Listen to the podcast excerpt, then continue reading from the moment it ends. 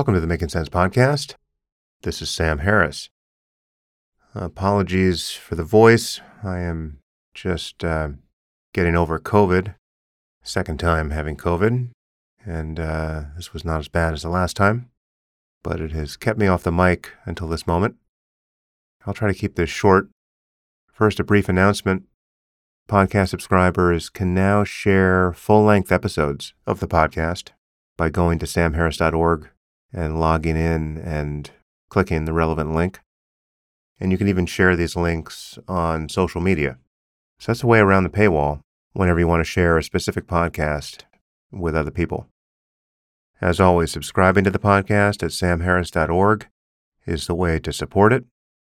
And as with the Waking Up app, if you can't afford a subscription, you can always send an email, in this case to support at samharris.org, and we'll give you one for free. Okay. Today I'm speaking with Bret Stephens. Bret is currently a columnist for the New York Times, which he came to after a long career at the Wall Street Journal. Before that, he was the editor in chief of the Jerusalem Post, and he's had a long standing career in journalism, reporting from all over the world and interviewing scores of world leaders. He's also the author of the book America in Retreat the New Isolationism and the Coming Global Disorder. He is the recipient of numerous awards and distinctions, including two honorary doctorates and a Pulitzer Prize.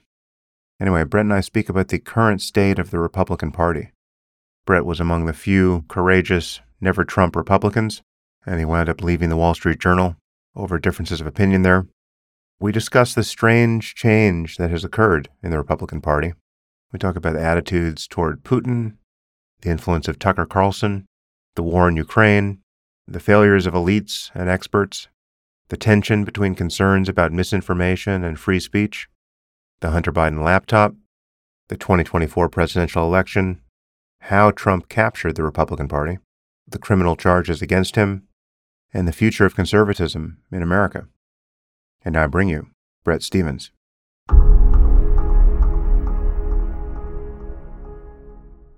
I am here with Bret Stephens. Bret, thanks for joining me. Good to be on your show, Sam. So, um, you recently wrote a an op-ed in or your column in the New York Times uh, about your recent trip to Ukraine, which is the proximate cause of this conversation. I want to get into that, but I think it probably will allow us to talk more broadly about what's happened to us politically in the U.S. and just what's happened to the to the Republican Party and and how our conversation about Ukraine and other topics has grown so weird. But before we jump into that, perhaps you can summarize your background as a journalist and a writer. Oh, uh, let's see. Born in New York City, raised in Mexico City, which is a story unto itself. Uh, University of Chicago, for college, London School of Economics, started working at the Wall Street Journal in the late 1990s, worked for them in uh, New York and Brussels before leaving for the Jerusalem Post, where I was the editor in chief during the Second Intifada uh, about 20, 21 years ago. Returned to the Wall Street Journal uh, as a foreign affairs columnist and a member of the editorial board and was very, very happily ensconced there until Donald Trump and pretty much left the journal over, I guess, what you call creative differences about mm. our view of the former, hopefully not future president, and um, came to the New York Times, where I've been for a little over six years as um, as an op-ed columnist. I write a lot about foreign policy and uh, try to visit the places I write about. And so Ukraine was uh, my most recent foreign travel. Mm. How old were you when you left Mexico? Well, I left to boarding school when I was 14, but I didn't really leave the country. It was still my home uh, until I was practically in college, so 17 or 18. Mm, interesting. I, I guess I've heard you talk about that before, but I'm not sure how widely known that backstory is. It's an interesting counterpoint to um, some ways in which uh, you, you, probably get maligned as a person uh, associated with the, the center right side of, of politics. Yeah, you know, it's funny. Um, I was uh, I was chatting with a colleague of mine. I won't say who, but a colleague of mine, well known columnist at the Times, and he said, You know, if I had to place you politically, I'd say you're center left. I was shocked. Mm-hmm. I, I, t- I tend to think of myself as center, center right, although the last five or six years, I've probably shifted a little bit to the left. It's not so much a shift, it's, it's that the Republican Party has moved so far to the right for me right. that I feel just deeply alienated from it. Yeah, we'll, we'll talk about that because, um, needless to say, I understand. What, and what did you study in school? I studied, really, I studied political philosophy. There was a special name to the program, but that was basically what mm. I was mm-hmm. mainly interested in. So I guess let, us start with Ukraine as the jumping off point.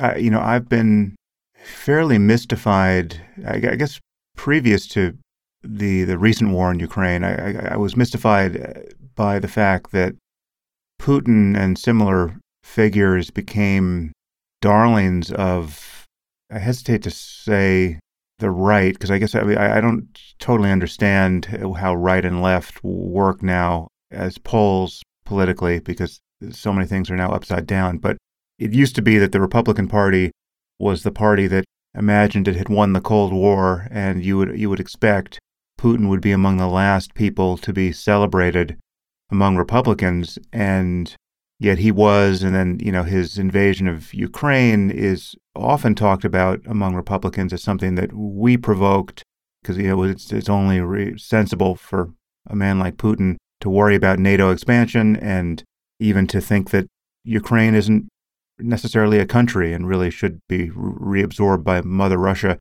Before we talk about your trip itself, what do you make about what has happened to the Republican Party with respect to topics like Putin and America's influence abroad? I mean, they just they've almost swapped positions with Democrats when you when you're talking about the prospect of, of America projecting any sort of power to maintain a, a rules based international order.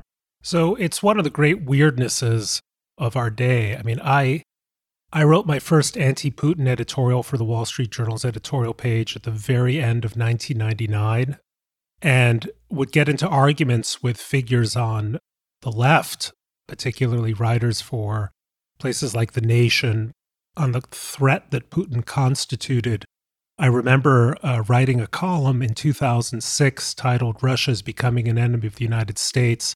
And all of the flack I took from that column was, was from, from the left. And the switch really came about with the uh, ascendancy of, of Donald Trump. I think we should be careful because there are still a lot of Republicans, you know, the Mitch McConnells right. of the world, who are just as anti Putin as Jake Sullivan and yeah. Tony Blinken and other other Democrats. But but what I think has happened is in keeping with the fact that the Republican Party, which starting with Eisenhower and maybe even before Arthur Vandenberg and his his alliance with with Harry Truman, the Republican Party went from being a kind of a conservative internationalist party to reverting to what it had been in the pre-war, pre-World War II years, an isolationist or what, what I, I what I call truculent nationalism. And to the extent that in Vladimir Putin they see a model of truculent nationalism, a lot of Republicans, certainly of the Tucker Carlson stripe, if if that's if that's mm. the right name for it, find a lot to admire. They like the xenophobia, they like the strongman ethic, they have this perception that Putin is anti Muslim. I think that that plays a part of it. There's a kind of cult of machismo. I mean, I, I, I don't want to get too deep into the psychosexual aspect of it, but it's clearly, I think, an element there. And there is a sort of old fashioned quasi isolationism, which is let Putin do whatever he wants in, in Ukraine so that we can do whatever we want in Mexico. It's kind of back to the spheres of influence hmm. mentality mm. of the 19th century. You, you, mentioned Tucker. What, what has his role been here? Um, I guess the the thing that you know I, I, tend not to pay much attention to Tucker, but I, when his texts were leaked in the Dominion lawsuit, and we saw that behind the scenes he actually reviled Trump the thing that that I took away from that, which uh, I'm still astonished by, is that this is someone who has more or less shilled for Trump for years and and cultivated a an audience that's squarely in Trump's personality cult. Yet now we now it's divulged that he considers Trump a demonic figure who he you know hates with every fiber in his being, or some such phrasing. And Yet his audience doesn't seem to care about the hypocrisy and you know, total lack of integrity as someone who whose brand seems to be integrity. I'll tell you the truth that no one wants to tell you because I, I'm not owned by anybody. What do you make of the fact that his audience doesn't care that the you know the curtain has been pulled back and he's a liar of you know a, a very Trumpian sort?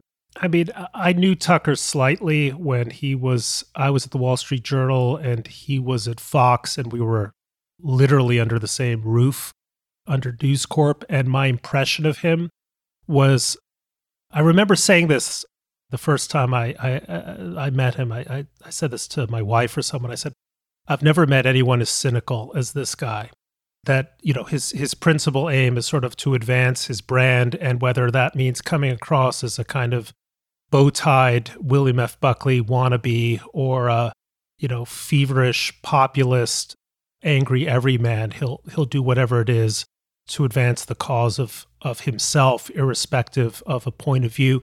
But the the the the the isolationism, the nationalism, that's been there for uh, I think a fairly long time. I know for a fact that it it predates Trump because I once was in a argument about Afghanistan hmm. with him look, the part of being a cynic, and I think part of the appeal of cynics is when you're basically saying it's all a lie, it's all it's all bullshit. Let's all be in on the fact that everything is a form of manipulation. It's weirdly easy to win converts because you're sort of inviting your audience into a the pretense of a secret knowledge that everything is for show. There's there's there's nothing really true and the only thing that exists is power and your need to advance your power at the expense of of the other side, the other the other team. And I think that's really what what Tucker is is peddling, which is why he's such a sort of uniquely toxic ideologue for the MAGA movement. I mean, that he hates Trump, that's true. That he adores Trump, that's true as well. It just depends on on what serves his particular interest at, at any time. And Trump, frankly, kind of peddles the same point of view. Mm. You know, when I was in college, the Cold War had just ended. I, I entered college the same year the Soviet Union collapsed. And for a variety of reasons, I, I developed this interest in the mid 20th century literature by anti totalitarian writers, people like Hannah Arendt, mm. and Milosz and a bunch of other figures, both from behind the Iron Curtain, Václav Havel, and and on the uh, in the free world, who really thought deeply about the the totalitarian phenomenon. And what has struck me profoundly in the last five or six years is how the psychological categories, the the desire to to obey, the desire to be the the willingness to be misled so long as you're you're made to feel as if you belong, that those methods by which totalitarian or post totalitarian societies were able to rule and to stay in power, that those in effect recall or, or, uh, well, the, the Trump playbook recalls those methods it, mm. to, to an eerie degree. And it's really worth rereading those books. Yeah, well, I, I want to get back to Trump and, and perhaps we can talk about his current legal troubles and whether the left is getting too confident that he will actually pay for anything that he has done uh, or attempted to do. But um, before we pivot back to that, let's talk about Ukraine. Can you just give me the the moral and geopolitical case for our support of Ukraine? I think in Ukraine, our moral interests almost wholly coincide with our our national interest we have a moral interest in defending a victimized state against a authoritarian bully who has no regard for any ordinary norms of law or laws of, of warfare or human rights.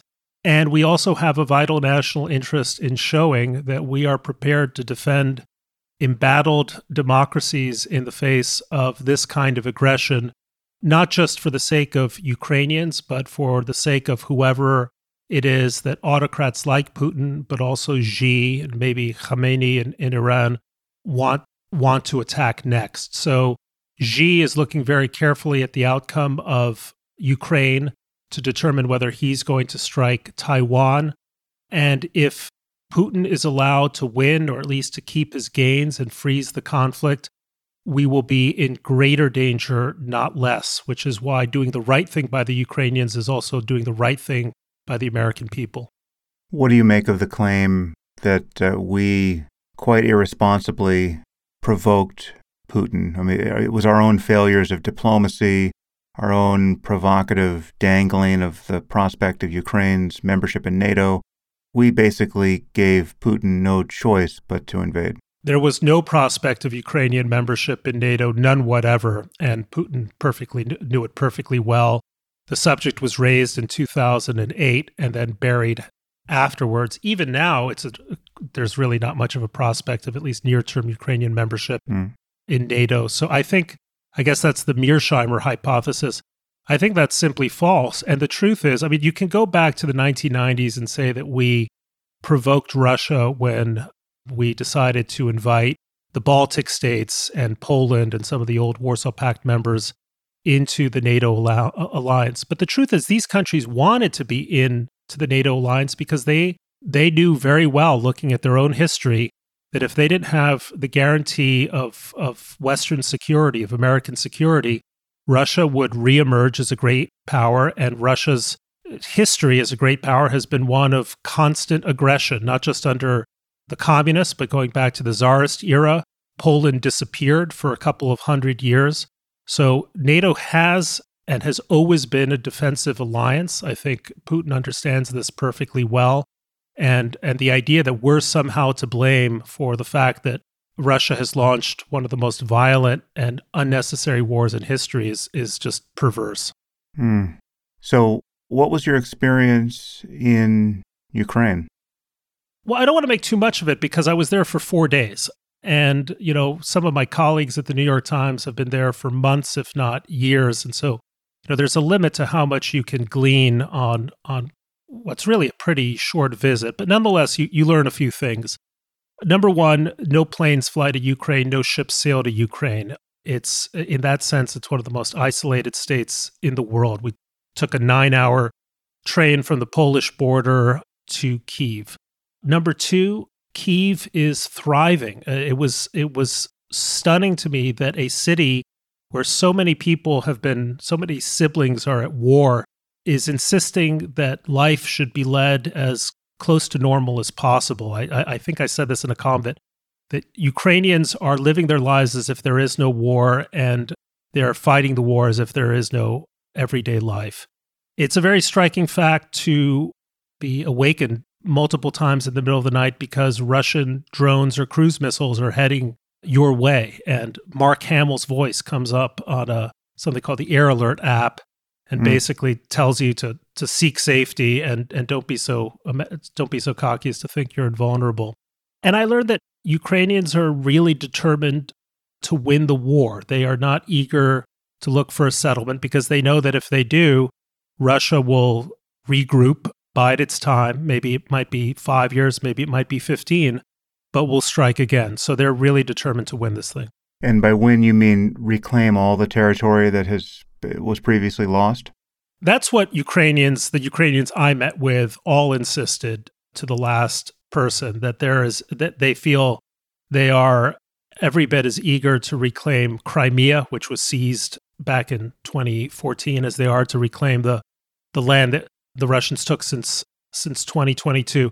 I think it's ultimately going to be their decision based on how the offensive or their counteroffensive goes to figure out what it is that they can live with. And I can imagine that if Ukrainians were told, look, we are going to invite you into NATO or we're going to give you other forms of very good security guarantees, but Crimea may be a bridge too far, they might reassess that. But for, for from my encounters with the Ukrainians, they were unanimously unanimous in in in insisting that they want to reclaim their full sovereignty.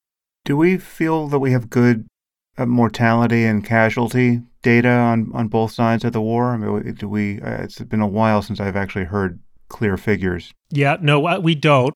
The Economist had a had an estimate of Russian fatalities.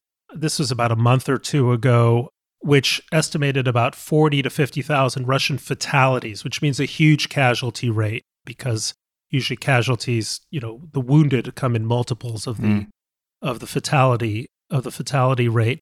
But that was based on sort of second tier data because the Russians are not releasing figures and the Ukrainians don't release figures either. I, I, I suspect the Ukrainian figures are much lower because Ukrainians haven't, like the Russians, been throwing convicts like cannon fodder into battle and not really caring whether they, they return alive or not. Mm. What do you make of the prospects of the Ukrainians now in actually winning the war or, or winning it to the point where the tide has turned in a way that, that really puts Russia on the back foot? You know, this war has really mocked concepts of military expertise. You know, when Russia first invaded, I think the CIA was estimating 96 hours or something like that until mm. Kiev fell. Yeah. Then there was a period of cocksureness where we thought that the Russians would surely fold completely because of their early reversals. We've been surprised in the last few months since the counteroffensive began that the Russians are not capitulating as we thought they would, that there's more morale in Russian lines than had been reported. So, all of that is a long way of saying that I'd be a fool to hazard a guess. You could see a situation in which the first the early weeks of the counteroffensive are a slog, and then Ukrainians manage to break through. But look, we're we're back to fighting World War One, in which you know tr- it's trench warfare. There are artillery battles. It's very hard to get across no man's land. So the the Ukrainians have a, a, huge task ahead of them, and it wouldn't surprise me if they make very little progress. So uh, yeah, your um, point about the the failure of expertise here is it has more global significance because it, it really seems to be the heart of the Trumpian isolationist, conspiracist core uh, over there, which is uh, which again has turned everything upside down or many things upside down. But that it, it has this kernel of truth to it, which is that you know on many many fronts our our experts, our elites ha- have embarrassed themselves in their claims to certainty. I mean, you know, if you look at the public health messaging during COVID and the and the backlash against it.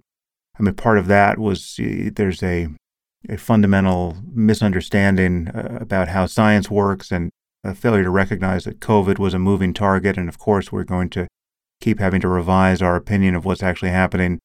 You know, do vaccines prevent transmission? We hope so. It looks like they don't really do a very good job of that. But all of that gets scored as just the utter embarrassment of the so called experts. And what replaces a trust in institutions and experts is a sense that basically everyone's opinion is the equivalent of, of any other person's opinion. And we should all just do our own research about COVID, about mRNA, about Ukraine, about anything. And you can't trust these deep state rent seekers. And so the punchline that many have drawn, uh, certainly right of center, is that what we need is a proper reboot, which is by definition isolationist. In a way, where do we ever get into our head that we need to be the world's cop? How is it that Ukraine, which most Americans can't find on a map, is considered to be a vital national interest? We apparently have billions to spare for Ukrainian munitions, but we can't figure out how to get the homeless fentanyl addicts off the streets of our mm-hmm. most important cities. How do you respond to that that eruption of kind of populist discontent with international norms, with with institutions, with experts, etc.? Well, you're, you're raising two somewhat distinct points. One of the I think real problems we have in the country is not only that experts failed, but experts refuse to acknowledge, or too many experts refuse to acknowledge that they've failed. And so the distrust that I think is pervasive in the United States. I mean, you look at one institution after another, and levels of trust have just plummeted. That distrust is well founded, or at least it's not completely crazy.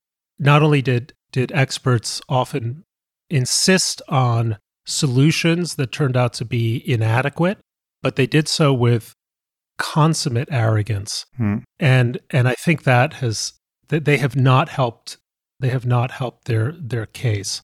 And by the way, I mean this is not just in terms of public health, although that's what you were talking about. It's in one one institution and one area after another where the expert point of view fell short.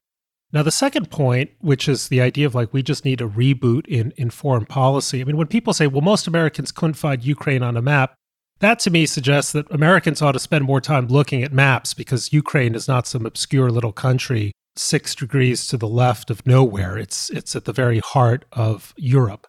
And the idea that we have spent all of this money on Ukraine that could be could have been better spent on treating fentanyl or shoring up the border it's, it's just a failure of mathematics. I mean, the amount of money we've spent on Ukraine as a percentage of our total budget, of our total resources, it's a fraction of a of a single single percentage. I mean, 50 billion sounds like a lot of money, and then you say, well, what's the budget of the United States? It's it's what five five or six trillion. So you're not talking about devoting an outsized share of, of resources.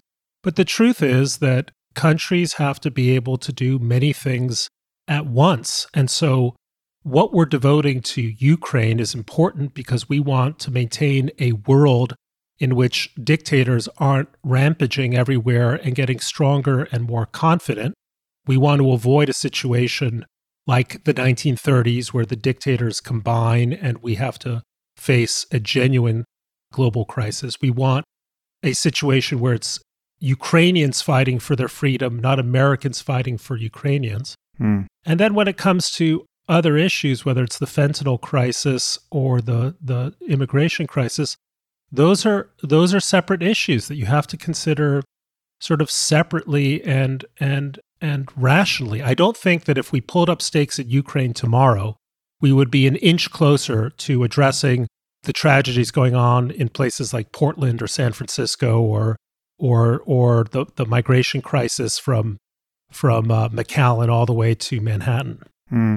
So uh, let's linger for a moment on the point you made about the failure of, of experts and institutions, because I, I, I fully agree, and you know some of this, you know, rather a lot of it had to do with the way woke identitarian nonsense was vitiating many of these institutions, uh, you know, the, the your own included. No comment. Yeah. So the, the and the you know I, I I'm hopeful that the pendulum has begun to swing back to something more sane.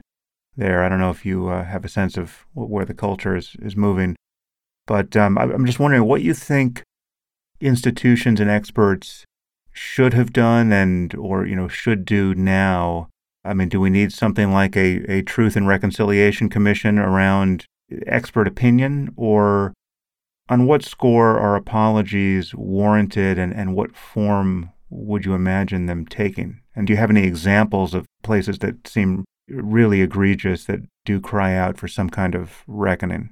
Well, I mean, the, the first thought is the closure of schools across America during the COVID, during the, the early phases of the COVID pandemic, which wrecked terrible, te- terrible damage on young children that is going to be year going to take years to to repair. And I think the problem is that we during the COVID crisis we conflated the interests of public health with the public interest. That that's mm. to say that public health is a part of the public interest, but it's not the sole part of the public interest, right? I mean, take another example we could save tens of thousands of lives every day or every year if we had a national speed limit of 30 miles an hour. Yeah. Okay. Yeah. We could just overnight, if we enforced a 30 mile an hour speed limit, tens of thousands of lives would be saved. So we would be doing something for the sake of public health, but we would be doing it at a cost that I don't think anyone listening to to this podcast for a moment would accept. Why? Because we recognize that the public interest involves a series of trade-offs between competing goods. One of them is public health, but another one is the interest of children getting to school and getting to school in front of an actual teacher, not in front of a screen, and socializing and seeing a person's mouth move and smile and frown and whatever. And the apology that's owed by public health officials is to say, we bigfooted other areas because we thought that the only thing that mattered in a pandemic was saving people from COVID. Now, that's not to say it doesn't matter. Of course it matters, right? But it it would have indicated it would have shown some humility and some sense that they should have kept to their own lanes by saying we advise about a public health issue, but we understand and recognize that there were other competing interests. And that goes, by the way, for all kinds of things in which you can think of people who have expertise in a given subject, presuming because they have expertise in a given subject that they're experts in every related subject. I mean, I'll give you another example, and this will probably get me into trouble, right?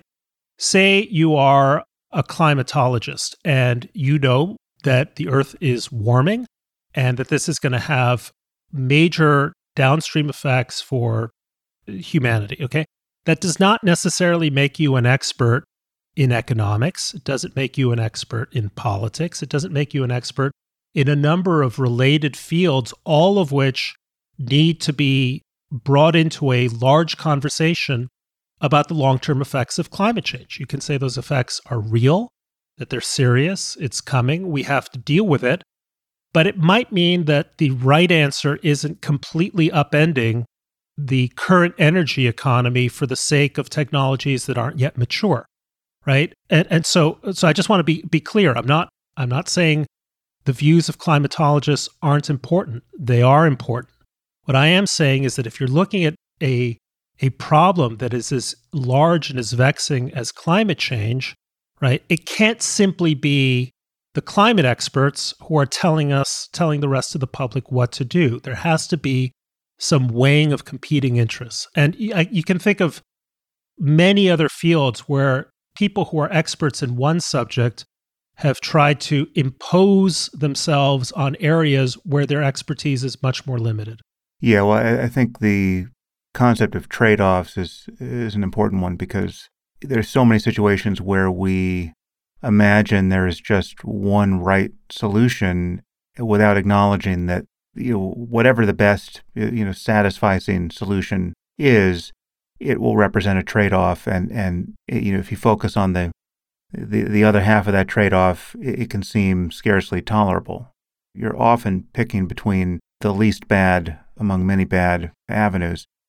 But I'm still struck by, there's, it seems to me there were and are a, a number of variables in play that make public messaging about anything, public health, foreign policy, you know, any major public concern, somewhat fraught. And, and you know, one is there's a kind of paternalistic slash pragmatic impulse that you can see arising where you, officials, experts recognize that they are messaging into a kind of circus of misinformation and half truths and lies and grifting, conspiracy theorizing, and you know, and, and it, this was uh, especially bad when Trump was president.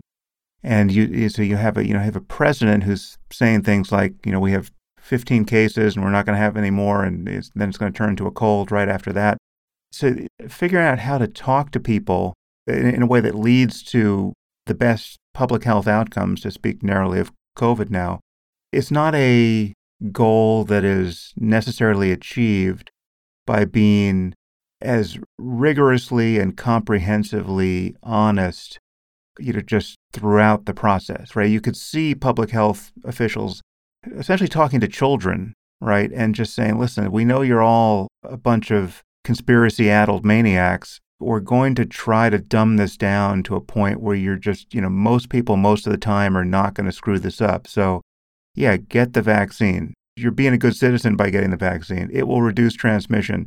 It's safe. Now, we know that if you double click on any one of those claims, it's a far more nuanced conversation, and there's a risk benefit calculation to be talked about with any vaccine. But it's much more of a political than it is a scientific challenge to communicate about a, a pandemic.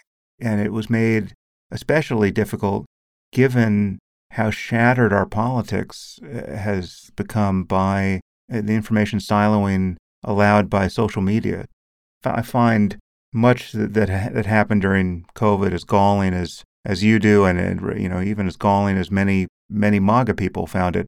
But there is this problem of just how do you know, knowing that every scientifically scrupulous nuance is going to be weaponized as you see they don't know anything.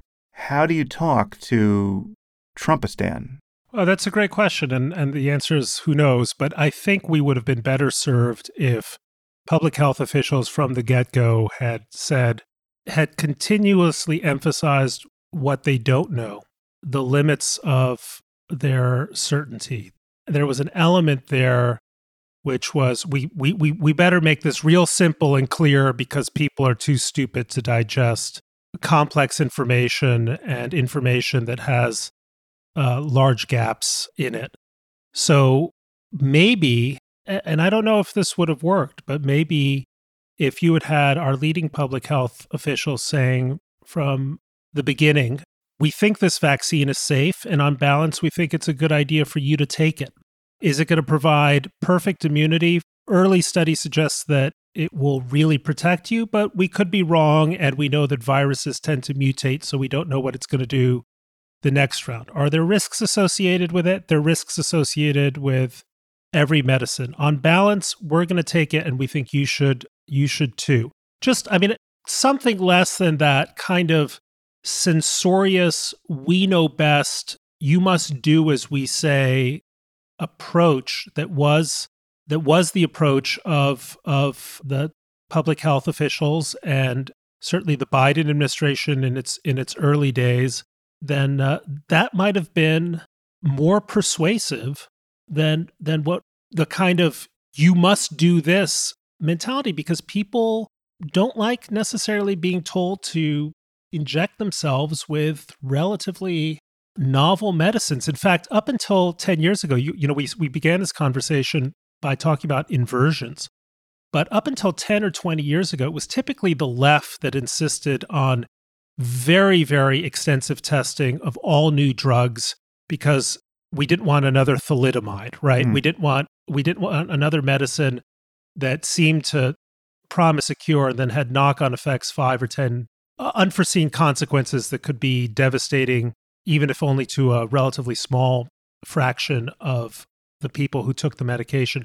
So it was it was the left that talked a lot about the precautionary principle. In fact, back 20 years ago, all of the kind of anti-vax woo-wooism seemed to me to be coming from kind of California lefties and people who believed yeah. in herbal solutions instead of antibiotics. And then that again kind of flipped completely in the last five or 10 years. Maybe not completely because there's RFK Jr., but it flipped substantially. Yeah, well, it's he's kind of the the fulcrum or you know, one fulcrum of the the flipping because he obviously has garnered a, a lot of support from Trump's cult in a way. I mean, you know, just direct funding and you know the same people who are open-minded about Trump are very open-minded about RFK Jr. It seems. What's your? You know, I had the weirdest experience, which is, you know, I mean, I just sort of took RFK Jr. from the get go to be ridiculous and a complete crank. And then a friend of mine, very intelligent person of centrist democratic views, or at least that's how I had mm. known her, confessed to me that she was thinking this was before the anti Semitic stuff. So maybe something has changed, but confessed to me that she was seriously thinking about voting for him in the primary. So I don't think his appeal should be underestimated. I mean, I was I was sort of stunned. I was like, the guy's a crank. I mean, give me a break. But what she found she was responding to, I think, were two things. She didn't like the way RFK Jr. was sort of being maligned and censored and derided. She liked what she thought was sort of his forthright belief in free speech and open debate, which I think he's very cleverly playing up. Mm. And, you know, she'd always been slightly on the more homeopathic side of the medicine, you know, like in a kind of an everyday world, not like she wasn't vaccinating her kids or anything of the sort, but just believed that we're an over medicated society. And so there is a she represents i mean this is this is an anecdote of one so i don't want to mm-hmm. make too much of it. But i remember thinking after she told me this i said geez you know if someone as sane and bright and you know if i may say normal is responding to rfk's message that way then maybe the base of his support is much wider than than i suspect.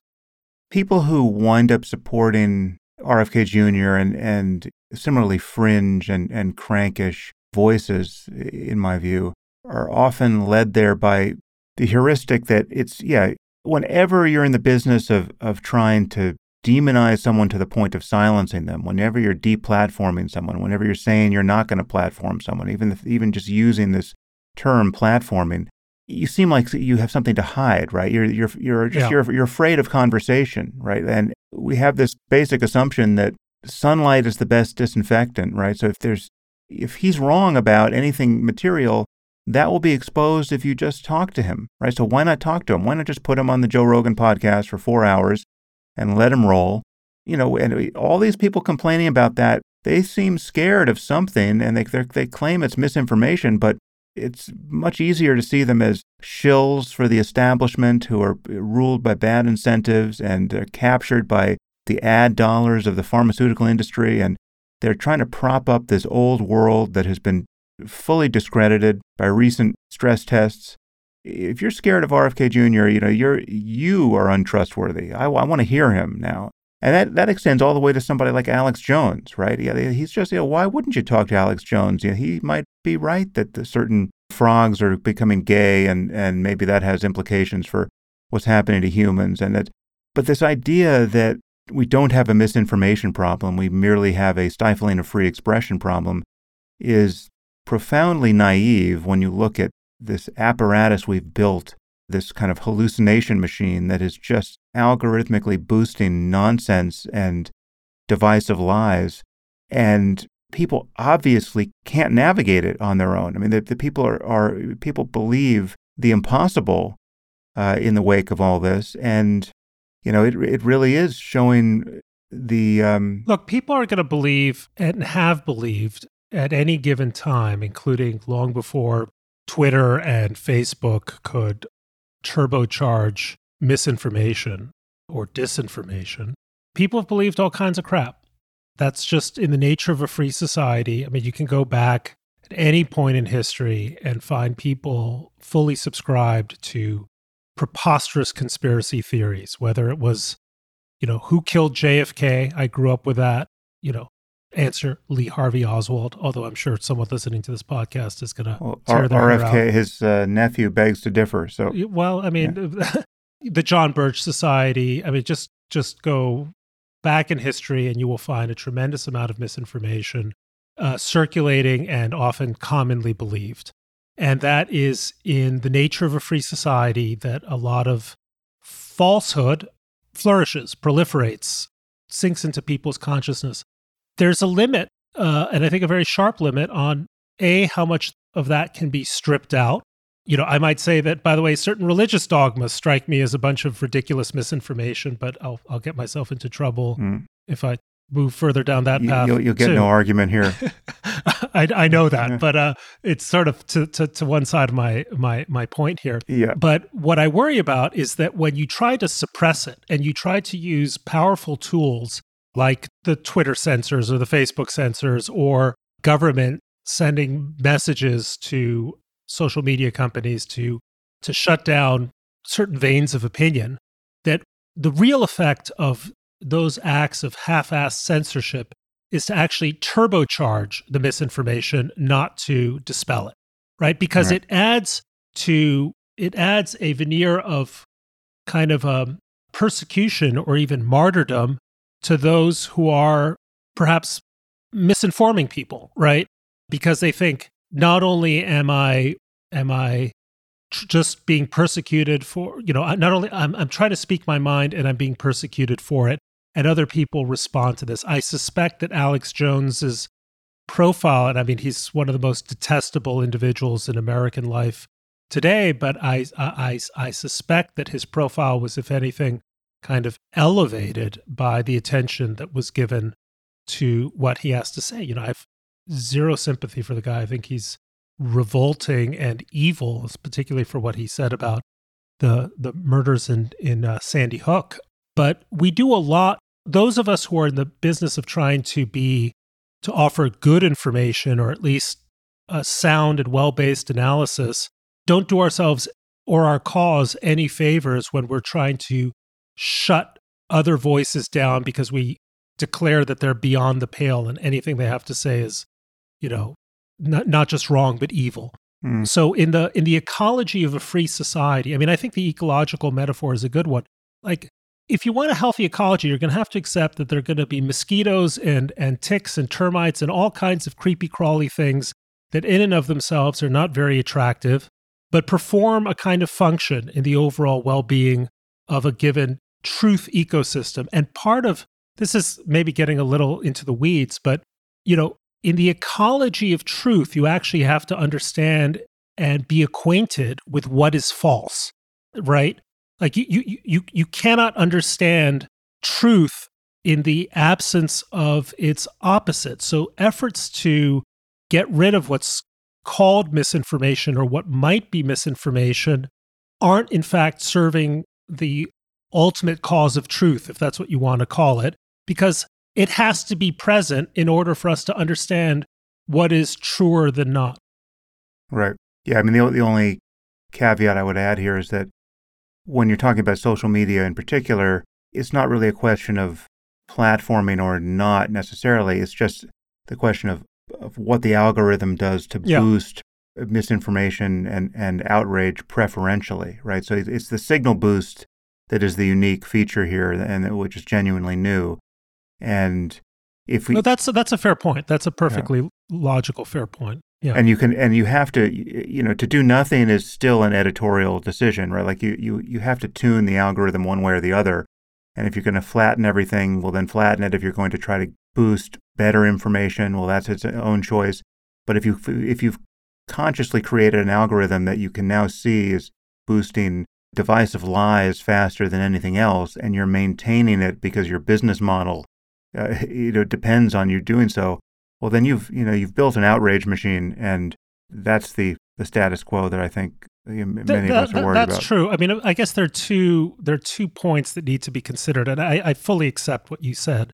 Number one is, are you sure when you are trying to root out misinformation that you are in fact rooting out misinformation? And, and the example of that that comes to mind is Facebook's ban on any mention of the Wuhan yeah. Virology Institute as the as a potential source for for the pandemic, where they they had effectively banned it until you know until it turned out it was actually a perfectly well grounded a, a well grounded hypothesis. So, question number one is you know do you trust the gatekeepers when it comes to deciding what is good information versus what's bad information? I think that's a that's a that's a you know, a very important consideration. The second thing is did Trump become more potent or less potent after he was banned by Twitter? Judging by how he's doing at the polls after, um, you know, a three year ban, uh, more potent. Now, I don't know if there's a causation there, but the extent to which the extent to which his efforts to deplatform him have backfired is is is another issue to I think that's that's worth considering. I don't have a great answer, mm. but my my my general guess is that when you try to deplatform prominent people, you're giving them a patina of victimization, which they really which which benefits them in ways that those who have deplatformed them never intended. Mm.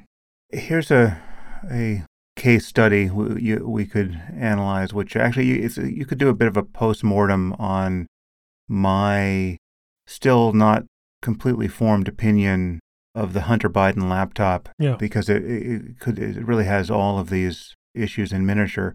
So tell me what, if anything, is wrong with this. I mean, many people are confused about what I thought or what I think and what I thought at the time because of some uh, misleading clips that uh, spread on social media. But so at the, at the time, and I still uh, my my position really hasn't changed here.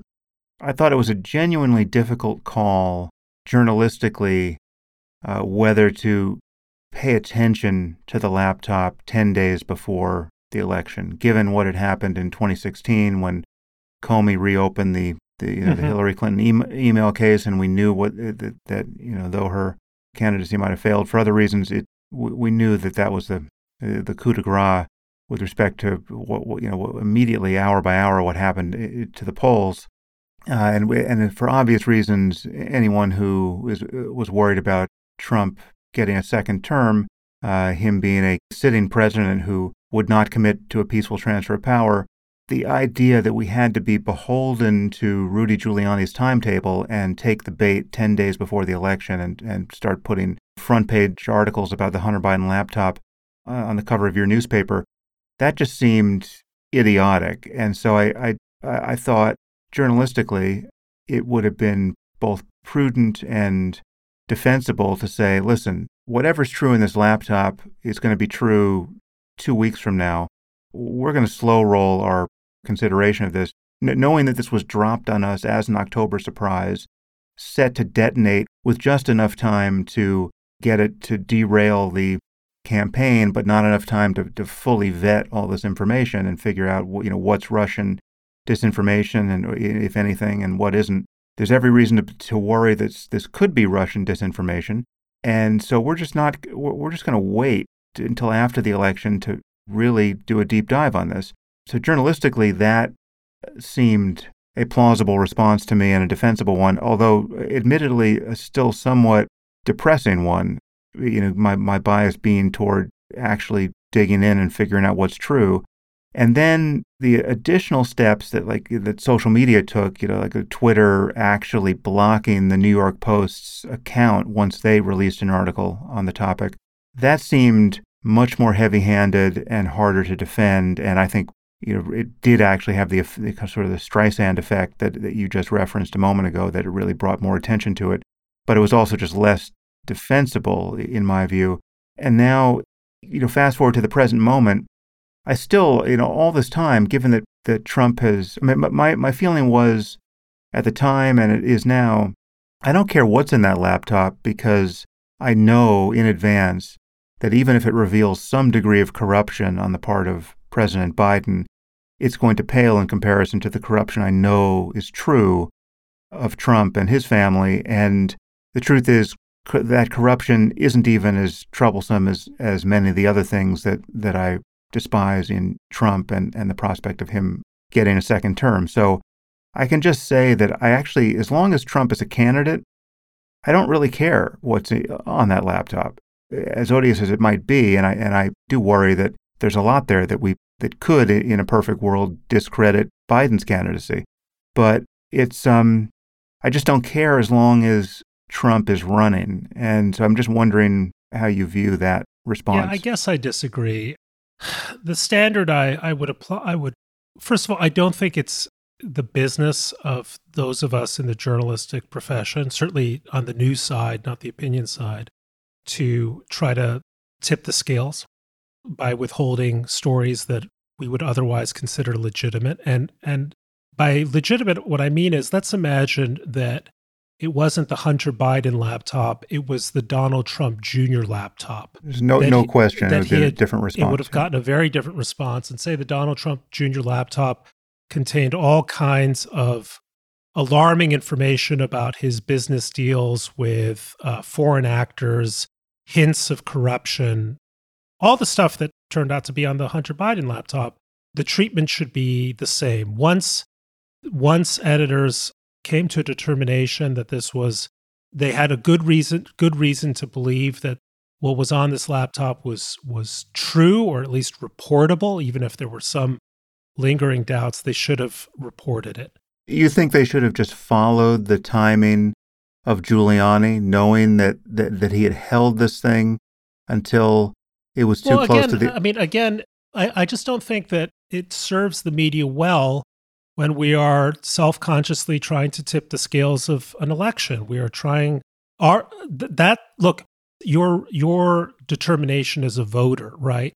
Like let's say it had come out before the election and there was some evidence that Hunter was corrupt and maybe even that his father knew more than you know he's he's claimed right Hmm. you would still vote for biden because you would say they might both be crooks or have you know bad things against them but biden is um you know what the british call uh, by the way you know this is not what i'm saying he is but you might say that biden is what the brits call an ordinary decent criminal and trump is is Hmm. a unique threat to democracy and i would sooner take the hunter biden run of the mill you know, nepotism slash favoritism slash whatever it is to the screaming risk that Trump represents for democracy. That that's a decision that Sam Harris makes as a voter, right?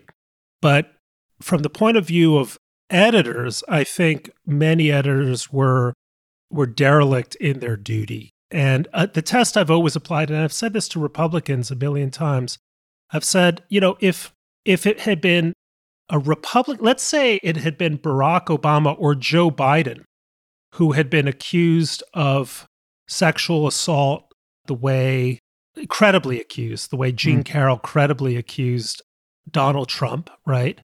How would you take it, right? Would you dismiss it? No, you wouldn't. You would take it seriously. So I just think that it's important for the media's credibility. And this goes back to the early part of our conversation to stick to its lane. We are not trying to tip the scales in an election. We are trying to be fair minded, thoughtful, but essentially transparent tellers of the news, right? That's that's that's our role. Hmm. Our role is not to say, you know, yes, yes, yes, but Trump is such a unique threat to democracy that this is one story we're just not going to air because we don't like the timing. If if we would have done it, if the shoe had been on the other foot, then we have to apply an equivalent standard. If we don't do that, and I think too often much of the mainstream media hasn't done it, it creates a perception of a biased media and leads to people having more confidence in what Alex, the Alex Joneses of the world have to say than what the New York Times or the Washington Post or the Wall Street Journal have to say. So it, it's the same, in a sense, we're talking about the same thing. By, by trying to have a larger role than simply the role of being disseminators of solid and credible information, we harm trust in, in what we do, we harm trust in the concept of expertise, and we drive people to the margins of the information economy. Hmm.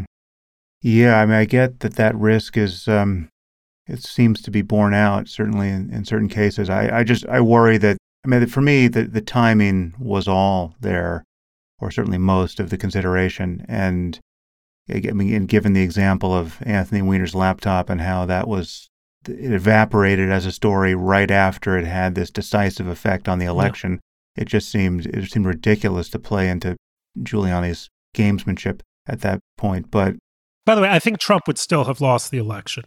You know, we'll never know, but Right. I think Trump would have. Trump was on his way to a to a massive loss, and you might say, could it have tipped a few thousand votes in in Wisconsin or Pennsylvania? I, I, tend to doubt it. People were hmm, had made their determination about his presidency, irrespective of allegations of Hmm. Hunter shenanigans. Although you have some some prominent Republicans walking around saying this wa- this was how the election was stolen from Trump. It was it wasn't stolen in all the ways Trump claimed it was stolen. It was stolen because we did not give the Hunter Biden laptop story the appropriate hearing in a timely way. And I mean, this is what Vivek Ramaswamy is saying, and and perhaps others are saying it, but. yeah, Pure bullshit. Perhaps we can linger on this point for a, a moment, despite my um, my claim that I uh, wouldn't want to do anything to increase Trump, Trump's chances to, to get reelected. What lessons should we draw from the Hunter Biden laptop at this point? Have you looked at it long enough to know what you think about the possible implications for Biden himself? You know, I don't know. I think the Republicans are drawing inferences that just aren't there as far as I can tell. And at the same time, the idea that Hunter is just a kind of screwed up guy who happens to be the son of the president, that seems to undersell the story. He was clearly engaged, making a living through influence peddling, making a very handsome living, by the way. We're talking, you know, if what the numbers I've heard are right, we're talking, you know, real money. Yeah. And you had a father who, at a minimum, I think, had a responsibility given his role as vice president, given the fact that he was supposed to be the quasi czar when it came to corruption in Ukraine, who was not thoughtful. I think the one thing that can undoubtedly be said about Biden, even if nothing else is demonstrated, is he had a real interest in telling his son, This is not good for the family name. I insist you get out of this. I mean, he clearly has a lot of influence over his son, at least in, in, mm. in those in that respect. The New York Times, as a matter of fact, in an editorial I think in 2015, pointed to the unseemliness of the of the connection. So you know, Republicans are busy talking about impeachment. I think we're a long, long way from any talk of that, unless there's smoking gun evidence that Biden knew of and personally benefited from his son's business dealings and kind of trading off the family name. I, I, don't see any cause for impeachment, but we should investigate this. And if we don't investigate this thoroughly, then the suspicion ends up lingering that, well, there's got to be something there. And the news media, once again, is protecting the Bidens because it hates the Trumps mm-hmm. so very much. And, and I don't know who is who's well served by that perception. Well, I really wish Biden were not running. Yeah. just, you know, leaving aside the laptop, we have the obvious actuarial concerns that something might happen to him, you know, right before the election or, you know, or close enough so that basically it will be um, Kamala Harris running in his stead. And then I think we, we just hit the, the unmovable object of her unelectability. How do you view the 2024 race at the moment? I mean, what, you know, both the Democratic and Republican. So in election Biden against Trump, of course I'll vote for for Biden. I mean, it's a he believes in democracy, not just in Ukraine, but in the United States too. And mm-hmm. so that's good enough for me. And by the way, his administration has not been the disaster so many people had had claimed. So I'll I'll I'll keep my fingers crossed for his health and and and vote for him. I would not be surprised if we have an election in which Biden is not the Democratic nominee.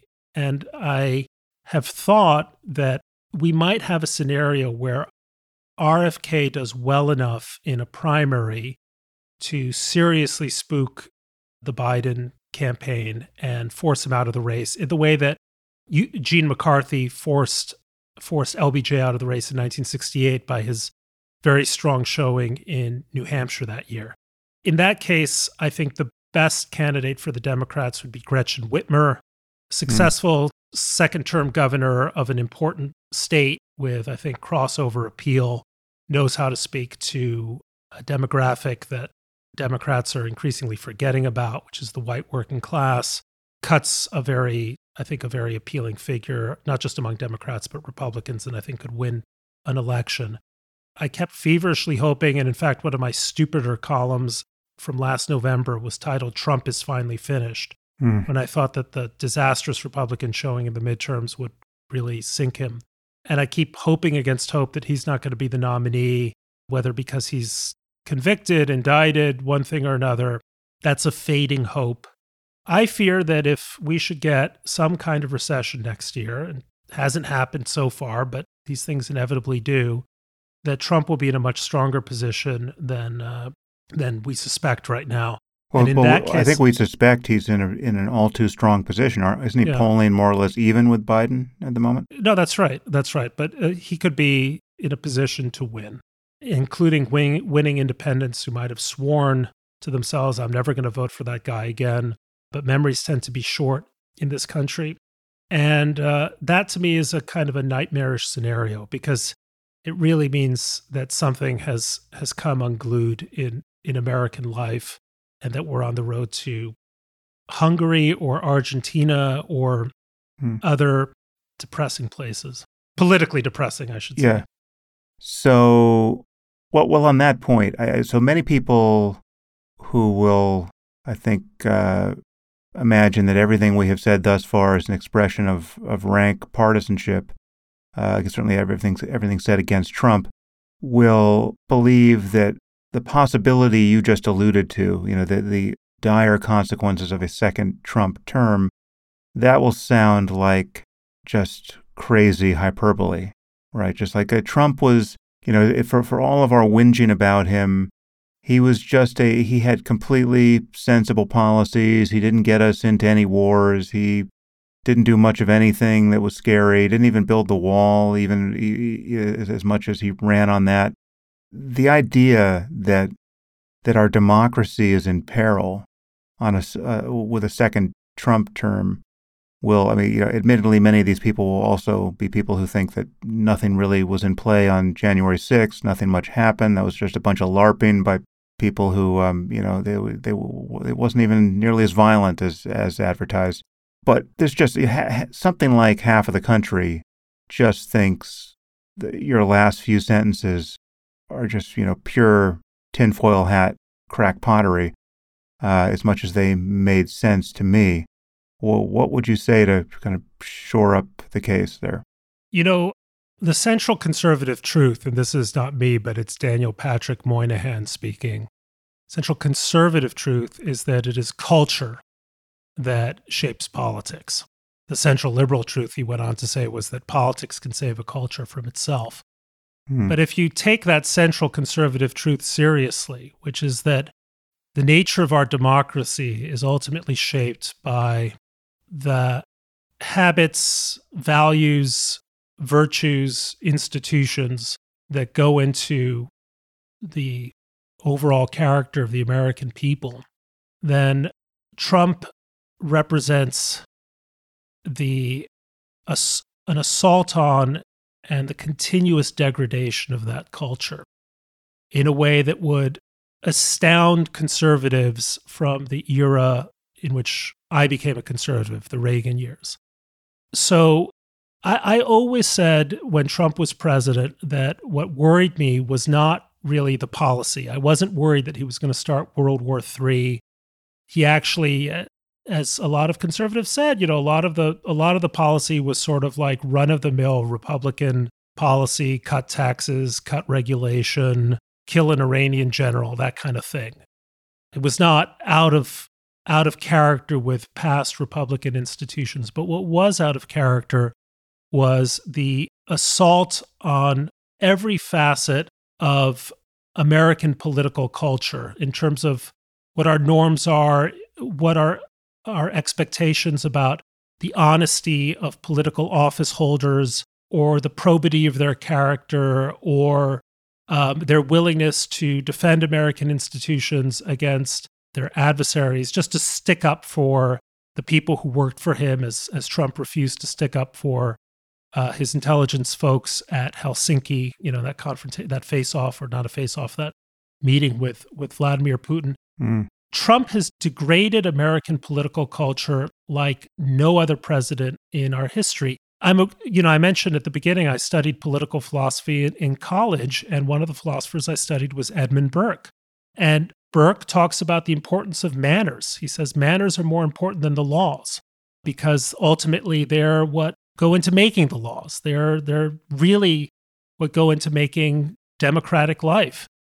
Trump degraded all of that and is going to continue to degrade all that. January 6th, by the way, this, this idea that the election was stolen, that you can just make stuff up about the most central aspect of American political life and have half the country believe you that, you know, that all of our officials are lying, that the election was stolen, that portends terribly, terribly for America's future. You know, a lot of political scientists talk about the importance of trust about whether some societies are high trust societies or low trust societies. A low trust society is Lebanon, a low trust society is Brazil. How are Lebanon and Brazil doing? Mm. Precisely for, for this reason. What is it what does it mean for us to live in a political system in which we treat our opponents as mortal enemies? Well, eventually when you think of it that way, that's how you get to Lebanon and we're trying to avoid that outcome. So that's how I would answer these conservatives. I'd say that on conservative terms, you should worry about Trump leaving every other consideration behind, if you consider yourself a conservative, whether it's in the tradition of Reagan or or or Edmund Burke or anyone else I can think of who is an identifiable philosophical conservative, this guy is not it. Hmm. You know, to quote Maximus in uh, in the uh, in the Gladiator film, there was a dream that was conservatism, and he is not it. To hmm. paraphrase. Yeah, I like I like the Burkean point. I I've often made it not knowing that I I owed a debt to Burke, but under the guise of uh, contrasting laws and norms, right? And and it's just you know the the norms that Trump violated and will continue to violate. Well, you know, are, can I add one more point, Sam? Yeah. You know, one of the things that Trump, in his reptilian but canny way, did was he appropriated a lot of the themes of the far left and essentially repurposed them for the far right. So you know, when I grew up, it was typically the lefties who would say, you know, the Constitution was just some document representing the class interests of a bunch of rich white guys, many of them uh, slaveholders. It's it, it's a statement not of principles; it's a statement about power, and it's a take it or leave it kind of document. Well, that that was the very far left when I was growing up. Well, that's kind of Trump's view of the Constitution now. You know, he he can do whatever he wants with it. If he says that the vice president can can steal an election, then then then so be it. It used to be the far left that said, you know, truth is a construct. There's no such thing as truth. Well, Trump kind of ran with that theme in order to validate his lies and his falsehoods. Identity politics were a thing kind of primarily associated with with the left. And he said, well, if there is identity politics on the left, let's talk about white identity politics. So those those people on the right who detest much of what the left has been saying for 30 or 40 years, the far left, I should I should emphasize the you know, mm. about the founding, about the moral constitution of truth, about the nature of American citizenship should take a close look at Trump and notice that all of that is there in his candidacy, is there in his persona, is there in what passes for his political philosophy. Yeah, yeah. Well, uh, what do you make of the fact that the other Republican candidates, with a, with a few exceptions, I guess Chris Christie is the clearest exception, feel the need to pander to the lunacy of Trump's cult and, and not acknowledge any of the points you just made. I mean, so you have you have you know we I, have just mentioned Vivek Ramaswamy a, a, few minutes ago. I mean, he, he's a he's the clearest example for me of, of the of how abject and insane this behavior appears. I mean, he the, the, the guy is obviously quite smart, uh, and yet when he starts talking about Trump, this despicable pablum just starts pouring out of him, right? And it's and yet he must know exactly what we know about Trump, right? And he and yet he's decided that it's politically fatal to admit it. And, and so I'm just I'm wondering what you, you think about that, and if, and if in fact you think that is just the the Faustian bargain that it, that they're all trying to make because they just know that if you alienate Trump's base, it's just there's, there's no reason to be running. You're, it's over. Well, I think they're all auditioning to be Trump's vice president or secretary of one thing or another. Mm. It's it's as I said about Tucker, it's cynical. It comes from a contempt for any idea of principle or, or, or truth. I mean, it's a weird thing when Mike Pence becomes the, you know, the the paragon of of truth telling in this in this particular race, and it shows kind of just how reduced the Republican Party as You know, a lot of my my new friends on the left insist to me it was always thus. It was always thus. The Trump was always the natural destination of what the Republican Party had been since at least, you know, Nixon and the Southern strategy. I, I, I don't buy that. I do not buy that. I was a top member of the Wall Street Journal's editorial page for many, many years. None of us for one second believed that a character like Trump could take over the Republican Party the way he did.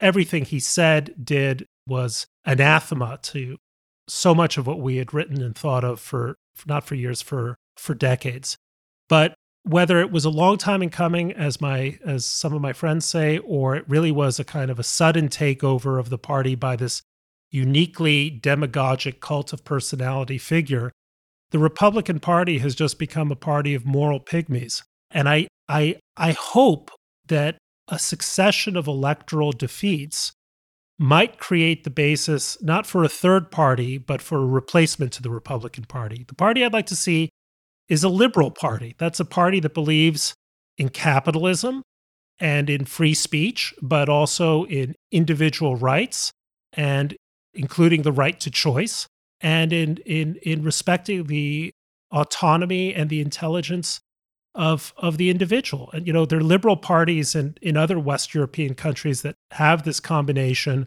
of a certain kind of social libertarianism and economic conservatism and are mm-hmm. clear-eyed mm-hmm. that we don't live in a we, we, we live in a world with a lot of predators and we have to uh, deal with them, but that we stand for a concept of a liberal order that centers the individual, his his rights, her dignity at the center of that political order, and and is prepared is prepared to champion and defend it.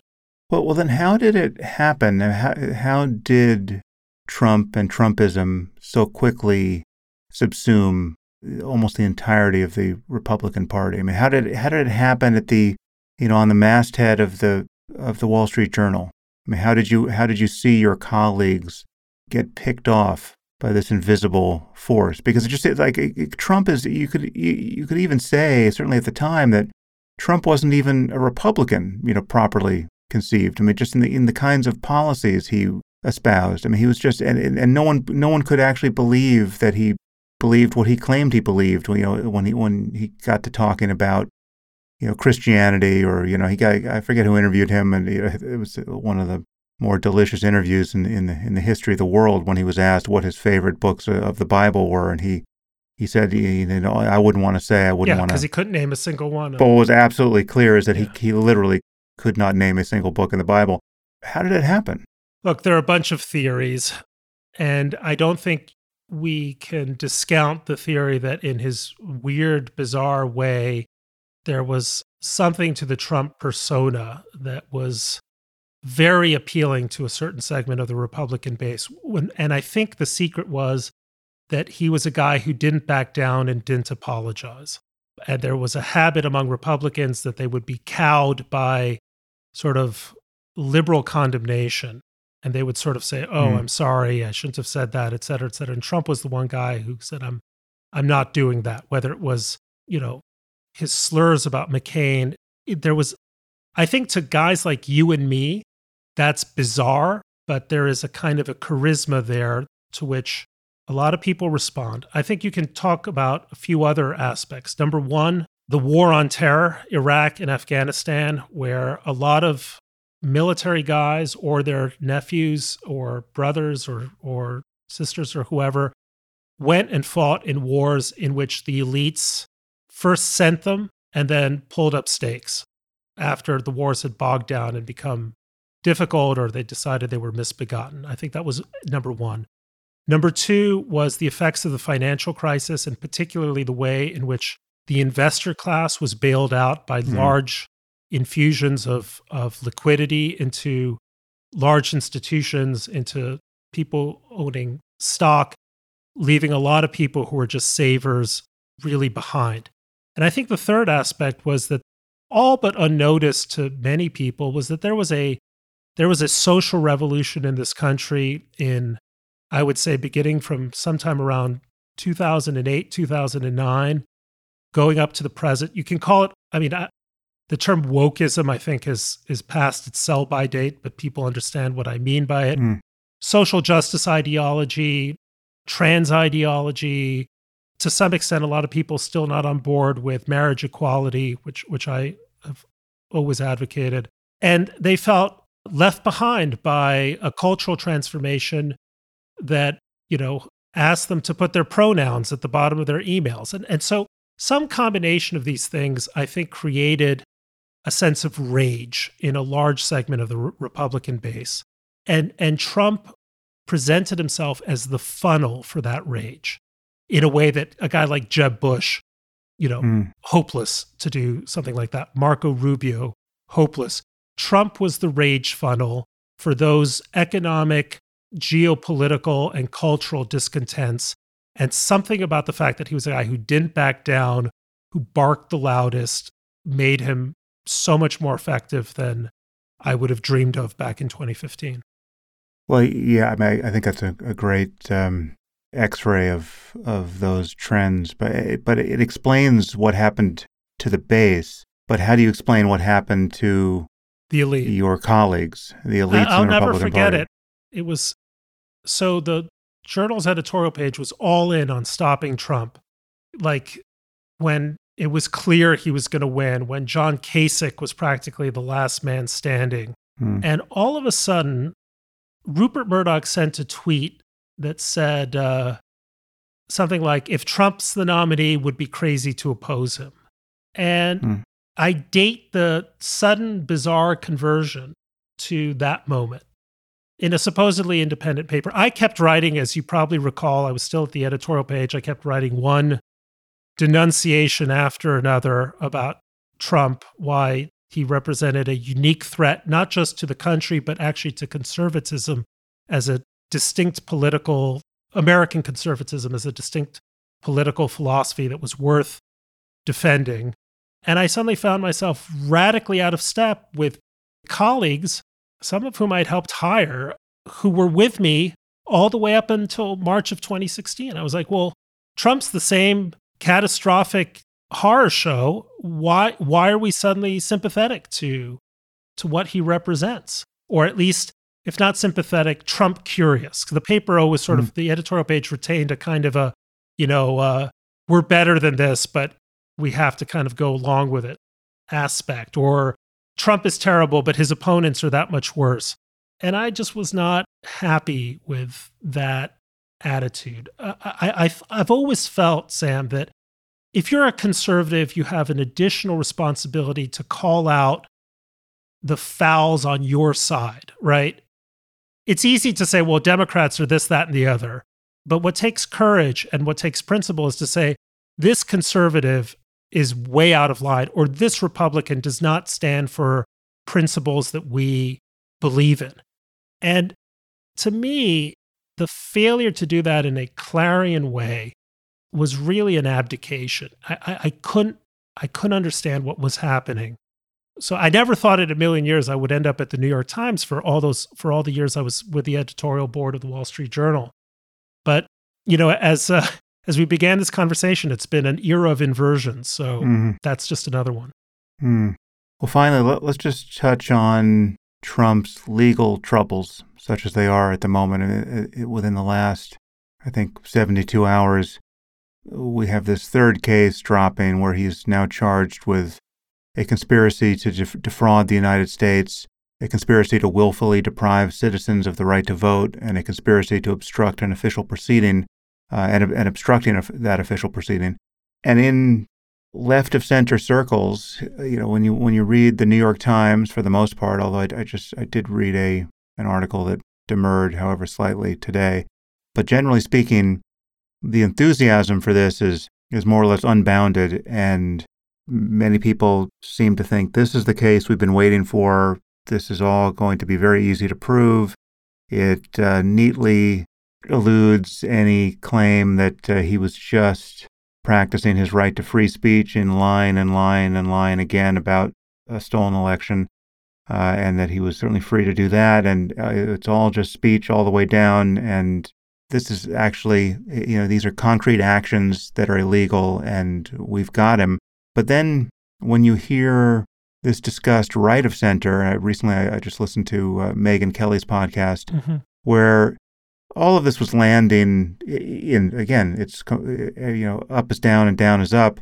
This was, this is a risible case. And I, I like Megyn a lot. I mean, Megyn is, you know, strikes me as, you know, she's certainly been unusually fair with me when many of her, many people in her ecosystem have been uh, less so. So she's someone I trust to, you know, be honest, all, all the while knowing that her yeah. audience is very different than mine. And yet, you know, and she's also a lawyer, and she wasn't having any of this, and uh, nor were her guests. So I, am a little worried that at some point we're going to be disillusioned by this case, uh, perhaps not as fully as we were when the Mueller case did absolutely nothing but how do you view his legal troubles and how do you view their, their interaction with the you know the next uh, year plus of of a campaign? So I I think that the one truly strong case against him was the documents case, hmm. where to me it just seems open and shut obstruction of justice, trying willfully to ignore a subpoena and to destroy evidence.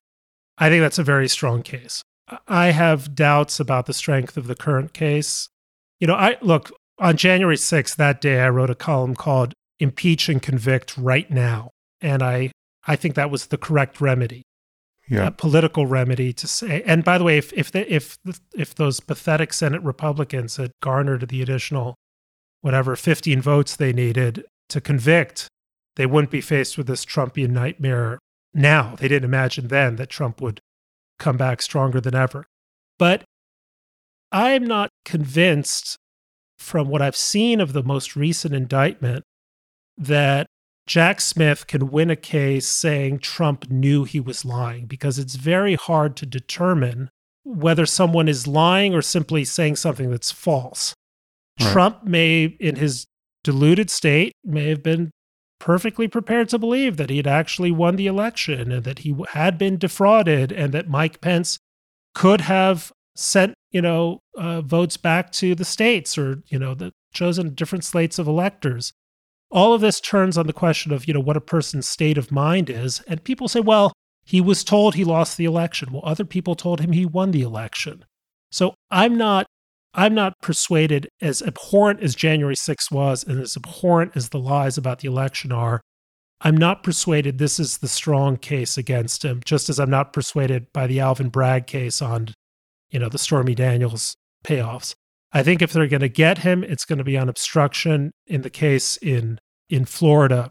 But, you know, unfortunately it's very difficult to go to use legal means to stop someone from achieving their political ends, especially at, at this level of politics. I'm I'm a little disheartened by the last case. I'm a little disheartened that I didn't see Jack Smith come up with anything I hadn't known before that wasn't already in the in the public record that would have clinched this particular story for me. None of this detracts from one second for one in, in, for one iota for my belief that Trump represents a unique danger to the republic. Who do you think stands a chance of beating him in a primary? Can you imagine some uh, legal insults to his candidacy aside? Is there anyone in the field now uh, from DeSantis on down who you think stands a chance actually becoming the candidate? I'm going to say something that you're going to immediately dismiss as risible, but I'll, I'll say it anyway, just because I think it's worth considering. I think the only candidate in the race who has a theory that of how to beat Trump that's credible is Chris Christie, mm. which is to go directly at the guy, to point out the obvious fail- flaws and failures, to do so with a kind of rhetorical aplomb and verve that Christie is able to bring to bear from his his wit and his kind of forensic prosecutorial talent. And can he do it? I I doubt it very much, but I think he has the right theory. All these people who are kind of defending Trump but saying, "But I'm a little different," they all look like midgets. They, hmm. and no disrespect to to midgets, but they just look like little Lilliputians, I guess, against Trump's Gulliver. And unless you're willing to say Donald Trump is a disaster for Republicans. He's a loser. He's a proven loser. He was a one time lucky guy who lost the Senate for us in, in, in, or the House in 2018 and lost the Senate, the presidency in 2020, and lost the Senate in 2022. And he's going to lose the White House again in 2024. And he doesn't represent conservative values at all, which is what Christie's doing. Mm. No one's going to defeat him. Now, maybe it would be someone other than Christie, maybe someone not, you know, weighed down by some political baggage, Bridgegate or whatever. But I don't see anyone doing it any other way, if that's if that mm. is coherent. Well, what do you think would happen to the Republican Party if Christie or someone like him prevailed and Trump was actually, you know, in the rearview mirror permanently as a presidential candidate? Do you think the the vapors of Trumpism and QAnon and everything else would burn off and we would be returned to a, a more normal, recognizable Republican Party where all of a sudden everyone would start to resemble Mitt Romney? Mitt Romney was a bad candidate because he represented or appeared to represent a certain kind of to the manor born side mm-hmm. of the Republican Party that isn't all that attractive. The Republican Party, at its best, is a party of striving and aspiration. It's the party of the small business person who wants to grow his business but is hampered by stupid regulations. It's the party of a mother who's trying to get a good edu- a single mom who's trying to get a good education for her child is depressed by the quality of public schools and would like some alternatives, charter schools, even religious schools, but isn't isn't able to get it because of the lock of public sector unions. That's that's what the Republican Party can be at its best. By the way, a party that's open to immigration because it recognizes that in immigrants there is a unique source of energy and ambition and renewal that that's the secret sauce of America's growth and and of its promise.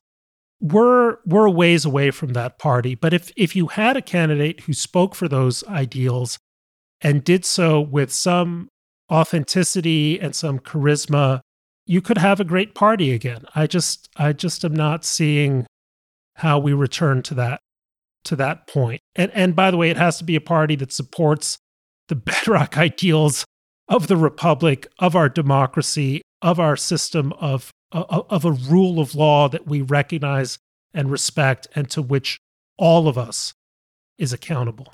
Mm. I'm just wondering whether the transition is conceivably one where no one really has to acknowledge how crazy that was when we we Republicans decided that, that the most basic norms of our democracy didn't matter and you know having a president who wouldn't commit to a peaceful transfer of power was just good clean fun uh, but whether all of that could just sort of get memory hold and everyone begins to start behaving normally again or if there has to be some you know truth and reconciliation bottleneck to this you know this yeah. some kind of exorcism performed on the on what has happened i mean in in politics as they really are, I doubt that would ever happen because you would be pissing off tens of millions of Trump voters who you would need as part of a coalition. But at some point in the future, if the Republican Party is going to be morally viable, let's leave politics aside, but morally viable, you're going to need a Republican leader who stands up and dissociates the party and its brand and its name from Trumpism and what Trump did, just as Democrats dissociated themselves from their legacy of segregationism and and mm. the other you know unsavory and despicable elements of their past. Mm. That's a good point. Well, Bret, it's great to get you here on the podcast. Uh, thank you. Oh, for, can I say one more thing? Yeah, yeah, go for it. After the 2020 election, you sent me a handwritten note I forgot when it came, but for some mm. reason it came at a moment of, I don't want to say dark moment, but a depressing moment in my life. And uh, it gave me such solace. It, it just was a note out of the blue of you and I have, I don't think we've ever met in person, but, but yeah, we met once at a, um, that dialogue conference. Oh, right. Okay. Yeah, yeah. So we met at this one time and you sent me this lovely handwritten note. And I can't tell you how meaningful that was and how what a generous you probably don't even remember it, but it was a it was a generous, spontaneous act of menschiness, if I can use mm. that word, that made a real difference in my life. And so if I can publicly thank you for that, I, I really want to because it it said something about you that goes beyond who you are as a public figure and said something about who you are as a as a human being, and and it meant a great deal to me, and I thank you.